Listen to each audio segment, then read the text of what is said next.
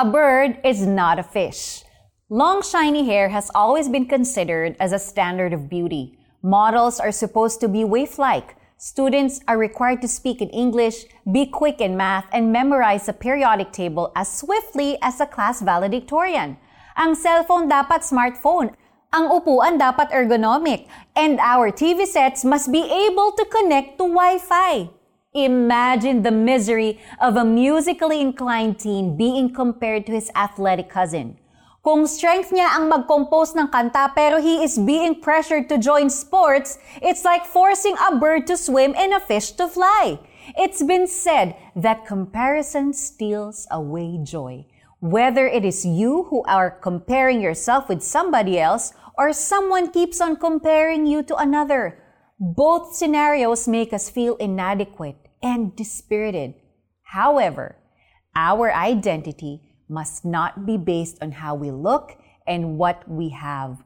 Hindi basihan ng pagkatao natin kung may kotse ba tayo o wala.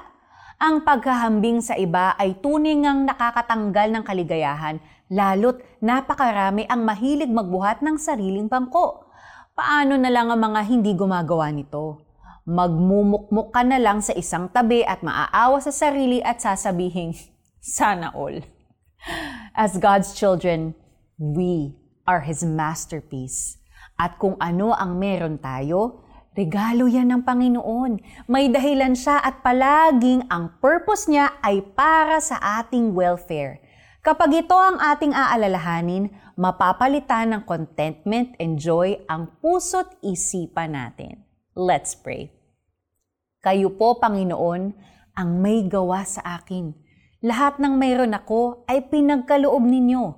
Salamat po sa inyong pagpapala sa lahat ng aspeto ng aking buhay at pagkatao. Turuan po ninyo akong maging masaya sa lahat ng biyaya ninyo. Ako po ay blessed dahil mahal niyo ako. Amen.